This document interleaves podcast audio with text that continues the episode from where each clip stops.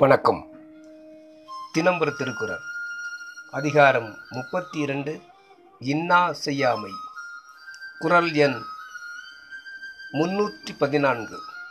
இன்னா செய்தாரை ஒருத்தல் அவர் நாண நன்னயம் செய்துவிடல் பொருள் தனக்கு துன்பம் செய்தாரை தண்டித்தலாவது அவர் நாணும்படி நல்லதோர் உதவியை அவருக்கே செய்துவிடுதலாகும். விளக்கம். இதனை திருப்பி நன்மை செய்து அதனையும் மறந்துவிடல் வேண்டும் என்று பொருள் விரிப்பதும் உண்டு.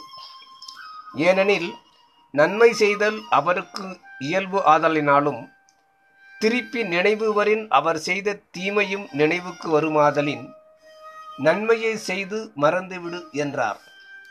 இக்குறள் தீமை செய்வாரை வெல்லும் வழி கூறியது. வெற்றியாவது அவர் செய்த தவற்றை பெற்ற உபகாரத்தினால் இத்தகையவருக்கு துன்பம் செய்தோமே என்று நினைத்து வருந்தும்படி செய்தல். இதனால் எந்த காரணத்தினாலும் துறவியானவன் தன் இயல்பில் இருந்தும் குன்றலாகாது என்பது விளக்கப்பட்டது.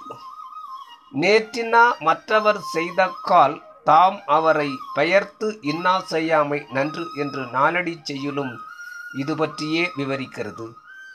நன்றி.